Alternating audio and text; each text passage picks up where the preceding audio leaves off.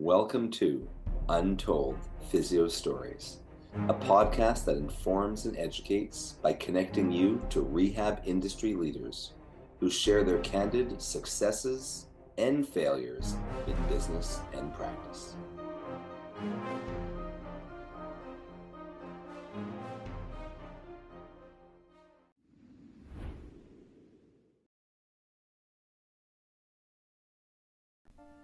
This episode of Untold Physio Stories is sponsored by Edge Mobility System. Edge Mobility System is your online site for everything a PT, OT, DC, MT, ATC, or fitness pro would need. Get certified in blood flow restriction therapy or training online. Check out our full modern manual therapy seminars, ISTM toolkit, edge suspension trainer, portable tables, and more. Untold Physio Stories listeners can save 10% by going to edgemobsys.com. That's E D G E M O B sys, S-Y-S dot com slash untold to save 10% off their first purchase. Edge Health and Tech Solutions. We do websites that work for you and give you an edge over the competition. Did you know that you have less than 10 seconds to capture someone's interest in your website before they click away? How about the fact that most people are accessing your website from their phone? Save thousands and get a fully mobile, appealing, and SEO optimized website linked to your social media, email list, and Google My Business. All for one low price and no monthly fees. Why not keep doing what you do best in your business and allow us to handle the tech side? Let's get started. Find us at edgehealthandtech.com. we're live. Three, two, one. Welcome back to Untold Physio Stories. I'm one of your hosts, Dr. E, with Modern Manual Therapy, Untold Physio Stories, the Eclectic Approach, and Edge Mobility System. And with me is a guest, Dr. Jon Diamond. Um, Jon, you want to introduce yourself? Uh, my name is Jon Diamond. I am a orthopedic physical therapist. I have a private practice in New York City, uh, and my practice is called Dynamic Sports Physical Therapy. We've been around for about 16 years now um, treating a variety of orthopedic conditions.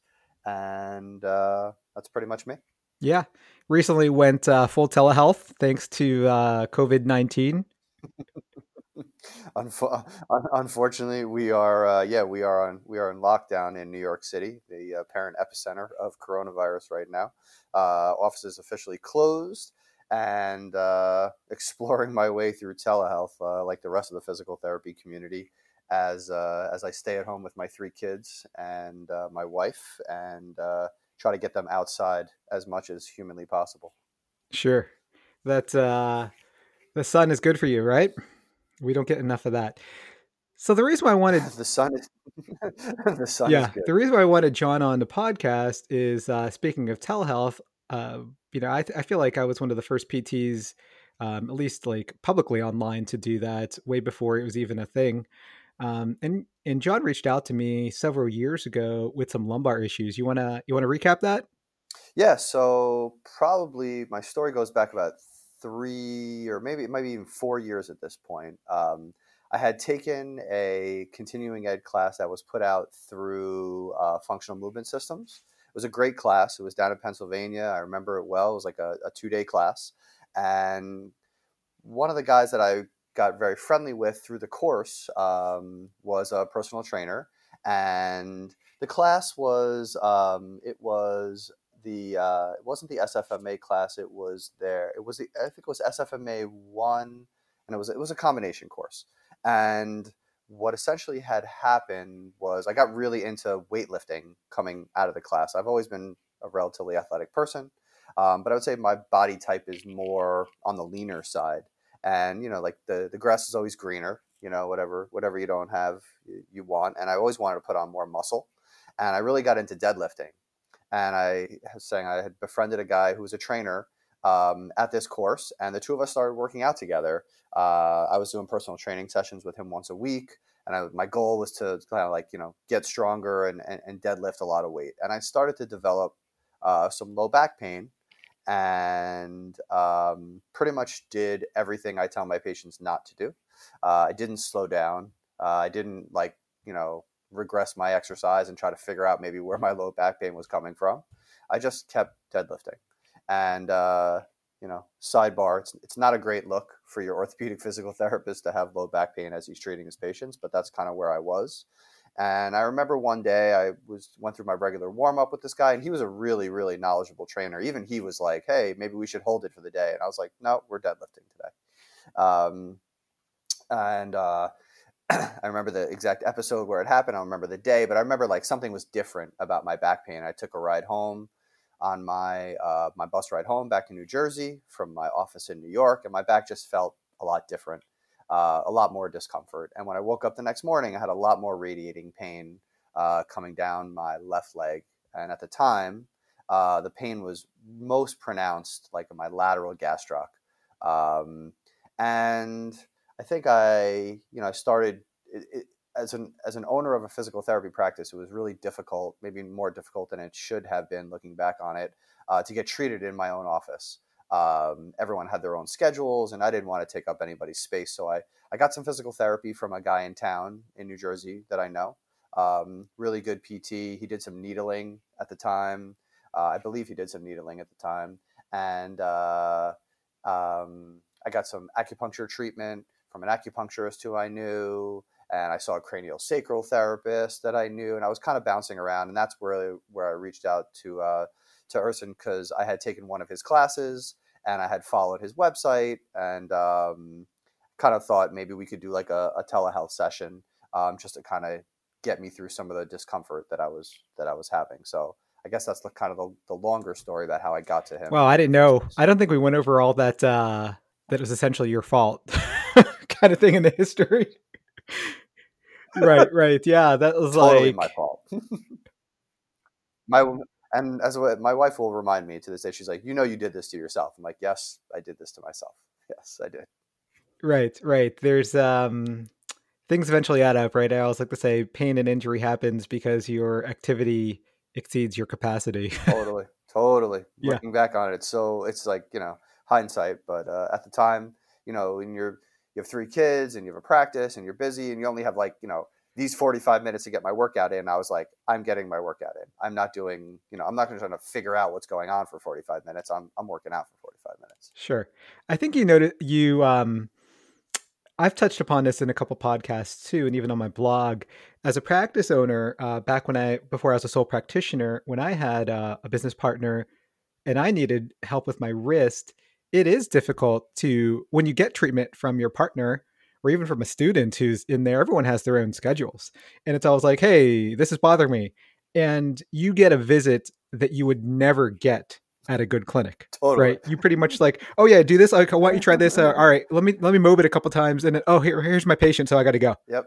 Yeah. That's Like that's pretty much our visit. yes, exactly. So what I had, yeah, what I had done in the past is I actually put myself on my on my partner's schedule, knowing that it would actually cost us both money, but that's probably what you have to do unless you're going to go outside, Mhm. um, like what Jon did. Mm. So um, you're only going to get good treatment at your own clinic if you actually put yourself on someone's schedule. Not like don't ask them as they're grabbing a hot pack like what I was doing. Lesson learned. There you go. right, right. So anyway, I mean, when Jon reached out to me, I was all excited to help a fellow PT. Um, you know, a lot of the telehealth that I was doing way back when, and I thought it was more than three or four years ago. Actually, um, I was thinking it was more five or six years ago. But um, you would know because you had you eventually had something done. Mhm. You know, we probably tried what like two or three sessions. Yeah, I think it was two sessions. Yeah. Yeah. and I, yeah, and I feel like we only got maybe minimal pain relief and no centralization. Correct? Correct. Yeah, yeah. And I think uh, that was yes, yes, totally. I could remember exactly like where we did the telehealth session in my house. Yeah, totally. Yeah, and I think I even had uh, your wife probably doing like overpressure and Absolutely. just trying different things, which is what I also recommend for telehealth too. You know, people are like, "Well, how will manual therapy be done?" It doesn't always need to be done, especially um, because it's transient, and we always want to promote active strategies. But if someone needs like overpressure or um, some sort of P to A or something, it is very easy to have like a partner or anyone else, even like a kid. Um, you can just explain how it needs to be done to kind of get that patient feeling better so they can do their own home exercise program. Um, and I remember the biggest thing that I took away from not being able to help Jon, like I was so disheartened because he's uh, you decided on a surgery, right? I did. Yeah, I did. Yeah. Yeah, and before he even goes on to what happened after that, um, the thing that really kind of struck me, like I was basically thinking, uh, you know, I I tried and I failed. Uh, but the way Jon put it is like, hey, you know, I have kids, I have a family to feed, I have a practice to run, and I maybe this will get better in like six months, but I can't wait. Yeah. Yeah. Right. And I think that should also be a huge takeaway anytime you fail anyone. Um, I mean, just understand that when people opt for surgery and you tried your best, you tried your best, but yeah, I mean that that the research shows that you know ninety percent of disc sequestrations spontaneously resolve in six to eight months. A lot of people can't wait six to eight months, mm-hmm. right? yeah, yeah, yeah, totally. I mean, I think uh, ultimately for me, just fill us in on what happened and what you know what you decided on. Yeah. So what what eventually happened was my pain was just like it was it was awful in the especially in the morning. Um, like I would just get the searing calf pain, and I I couldn't even walk like from Port Authority in the city. I take the bus to Port Authority. Like in order for me to walk from Port Authority to my office, which was on 39th Street, I had to like pretty much stop and like squat down in the middle of like the street, you know, or a sidewalk as if I was a catcher to like looking back on it, I was just creating this decompression and, and it would relieve my symptoms enough that I could say like walk another 500 feet. And then I remember like a, a turning point for me was that I was at my son's uh, basketball practice and I was, I think they were, they were young, like maybe they were 10 or something. And I was demonstrating a layup and I was going up with my right hand and I went to push off my left foot uh, just to go into a plantar flexion to, to push off. And I just like didn't have the strength that I thought should obviously be there. I mean, how many times have, have, have I done something like that? And it really bugged me out. And I was like, wow, am I losing strength back there? and I started like testing it, maybe testing it too much. And like when I saw, I was eventually like, you know what, I need to at least get a surgical consult. I had two epidural injections. I don't know if I even I don't know where I saw you in the midst of this, but I had two epidural injections, and those epidural injections really did help a lot with the pain. But I felt like I was losing strength uh, in my plantar flexion, and uh, I saw a surgeon, and the surgeon obviously is like, "Look, you're a candidate, but you know it's kind of up to you." Um, what you want to do if you want to wait it out or you can have the surgery and then i remember being at uh, another child's soccer practice and standing on the sideline and talking to a physiatrist from special surgery who um, you know, we were very friendly at the time, like really, really good guy. He was actually a PT, and then he went back to to uh, to medical school and um, had turned, you know, turned into like a, a, really friendly relationship. And he said to me, I don't remember the exact quote, but he was like, "I think if you had surgery right now, it would give you the best chance of a full neurologic recovery, or something to that effect." And I think right there, I just decided I was like, you know what, I'm just going to have this surgery done. Um, so I had the surgery uh, had a discectomy. Um, you know, it was an outpatient procedure. I think they ended up doing um, L4, L5, and L5S1. I had it done in special surgery. Um, that's kind of that's essentially what led up to the to the surgical procedure. When you said discectomy, do you mean microdiscectomy? Microdiscectomy, yeah. So I had I had um, I had two uh, I had two surgical consults. One with a guy who was at Mount Sinai, and he was just like, you know what, I'm gonna make like the smallest incision. It was like you know like a three inch incision, and I'm gonna put the scope in there, and like you're barely you know I barely even have to make an incision. And then I just had uh, a discectomy by this guy at HSS. He was like, listen, my incision's like a little bit bigger. I want to be able to open you up and like pull the muscles to the side and really see what I'm working on. And when I told the guy at HSS that I had a consult with this guy from Mount Sinai, he was like, "Oh, you'd be great with that guy from Mount Sinai. Like, he's like, he's awesome. You'll be fine with him." And I was like, "You know what? If that surgeon just told me that I sh- that I would be fine with someone else, he was like confident enough in himself that he didn't like need my case, kind of." I was like, "All right, you're my guy," you know, like right there on the spot. Um, so he, uh, this, so the surgery went well. My recovery was good. Um, I remember the most amount of discomfort that I had post operatively uh, was really um, just like turning in bed, like getting from being in a supine position to a sideline position to dangling on the edge of the bed. There was a lot of discomfort with that, but it was localized discomfort. Uh, I didn't have any of that radiating pain coming down my leg and like most pronounced into my lateral calf. Um, and once I was up and moving, like I was pretty much fine. I think I was out of work for, I want to say I was out of work for about two weeks. And then I slowly transitioned back into work, um, you know, around like maybe week three or so. Again, it's hard to exactly remember, maybe week four. I didn't miss much time at work. And I remember my initial um, talk with the orthopedic surgeon. Um, he said, when I told him that I was a physical therapist, he was like, Oh, you're my favorite patient and my least favorite patient. I was like, why would I be this guy's least favorite patient? But then post operatively, I was sending him all this stuff that I wanted to start doing. Like, hey, here's this research study that says I can do this, this, and this, and my outcome will be better. And I'm like blasting him with all this email and research papers. And he was like, you see why you're my least favorite patient now? Because I'm telling you to do nothing.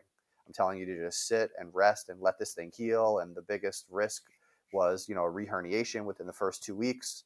So he's like, all I really want you doing is just walking for the first couple of weeks. So I listened to my surgeon and I really just walked for the first couple of weeks. And then I started getting a little bit more active as I transitioned back into my workplace.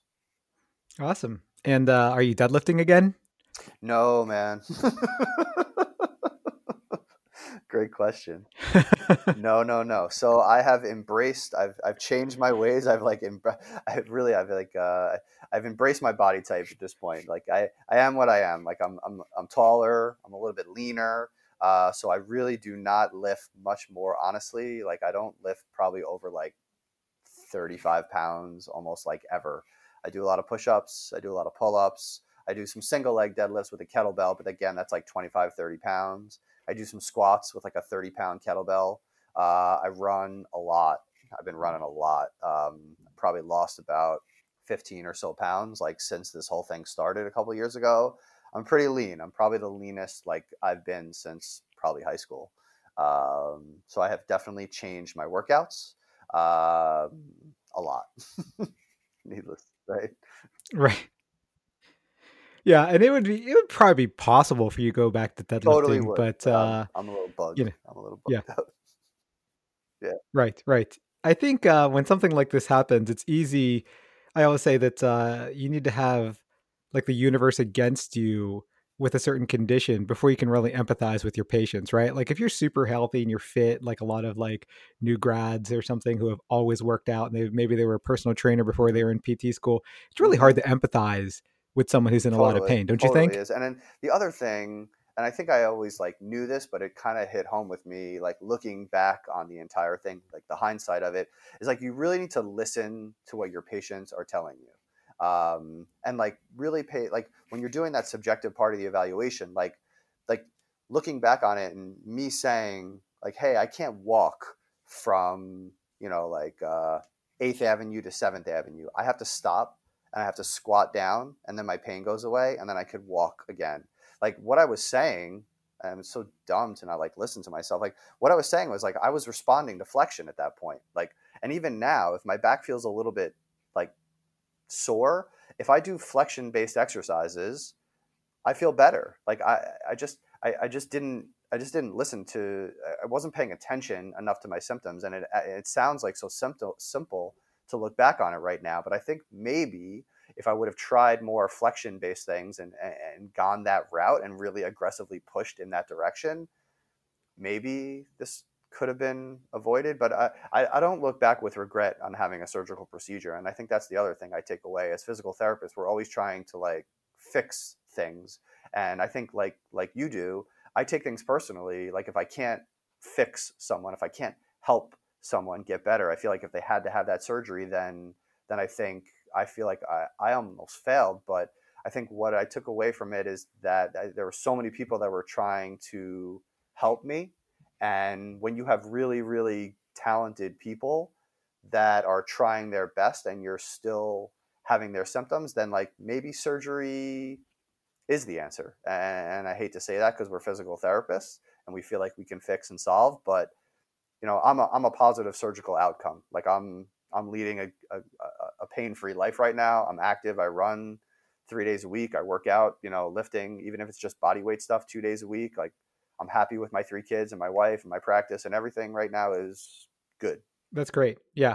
Um, normally I would say if you're a patient and you're seeing like a ton of different practitioners and uh, and no one is helping, it, it could be you. But in this case, it wasn't you. it was actually the fact that you probably you needed something more than rehab. Yeah, yeah, Yeah.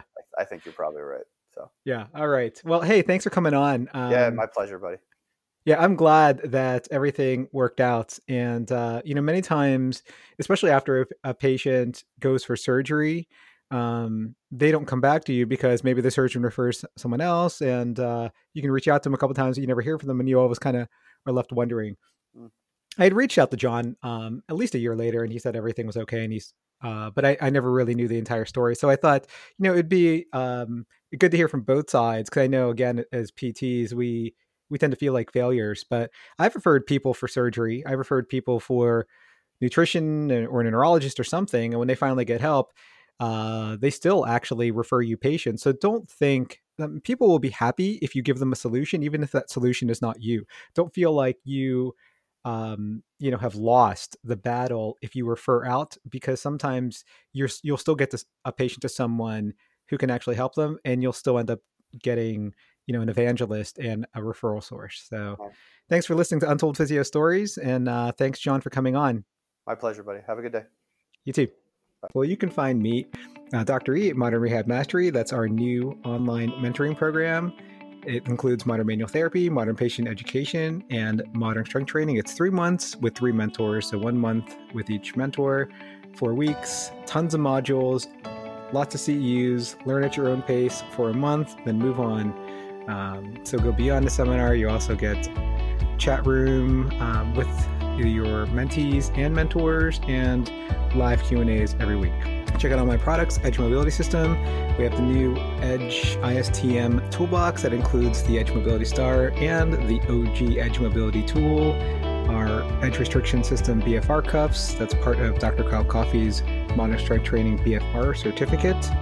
Uh, I hope to see you at a live eclectic approach course soon. That's modern manual therapy um, in US, Canada, and South America. And uh, make sure to rate Untold Physio Stories five stars on Apple Podcasts. You could also subscribe on Google Podcasts, Stitcher, and Spotify. And as always, you guys have an awesome day.